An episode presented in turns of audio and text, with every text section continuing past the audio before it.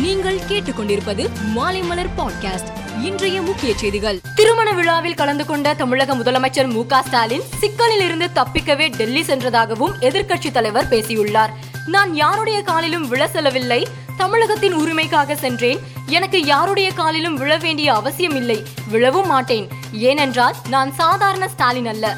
பதவியேற்ற போதே குறிப்பிட்டேன் முத்துவேல் கருணாநிதி மகன் ஸ்டாலின் நான் என ஆவேசமாக பேசினார். திருச்செந்தூரில் கடல் திடீரென உள்வாங்கியதால் பக்தர்கள் அதிர்ச்சியடைந்தனர் நேற்று முன்தினம் சில மீட்டர் தூரம் கடல் உள்வாங்கிய நிலையில் இன்று இருநூறு மீட்டருக்கு உள்வாங்கியது. கேரள மாநில மந்திரி ராதாகிருஷ்ணன் இன்று காலை அண்ணா அறிவாலயத்தில் திமுக தலைவர் மு க ஸ்டாலினை சந்தித்தார். அப்போது மாநில சுயாட்சி மாநாட்டில் கலந்து கொள்ளும்படி அழைப்பு விடுத்தார்.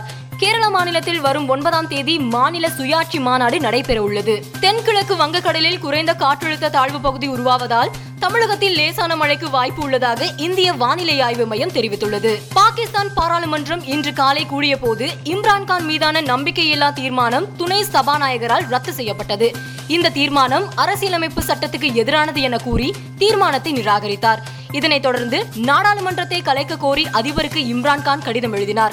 அதன் அடிப்படையில் அதிபர் நாடாளுமன்றத்தை கலைத்து உத்தரவிட்டார். இலங்கையில் பேஸ்புக் வாட்ஸ்அப் உள்ளிட்ட சமூக வலைதளங்கள் முடக்கம் செய்யப்பட்டுள்ள நிலையில் சமூக வலைதளங்களை முடக்குவது முற்றிலும் பயனற்றது என்று இலங்கை அமைச்சரும் பிரதமர் மஹிந்த ராஜபக்சேவின் மூத்த மகனுமான நாமல் ராஜபக்சே தெரிவித்துள்ளார். நியூசிலாந்தில் நடைபெற்ற மகளிர் உலகக்கோப்பை இறுதிப் போட்டியில் இங்கிலாந்து அணியை வீழ்த்தி ஏழாவது முறையாக சாம்பியன் பட்டம் வென்று சாதனை படைத்துள்ளது ஆஸ்திரேலியா.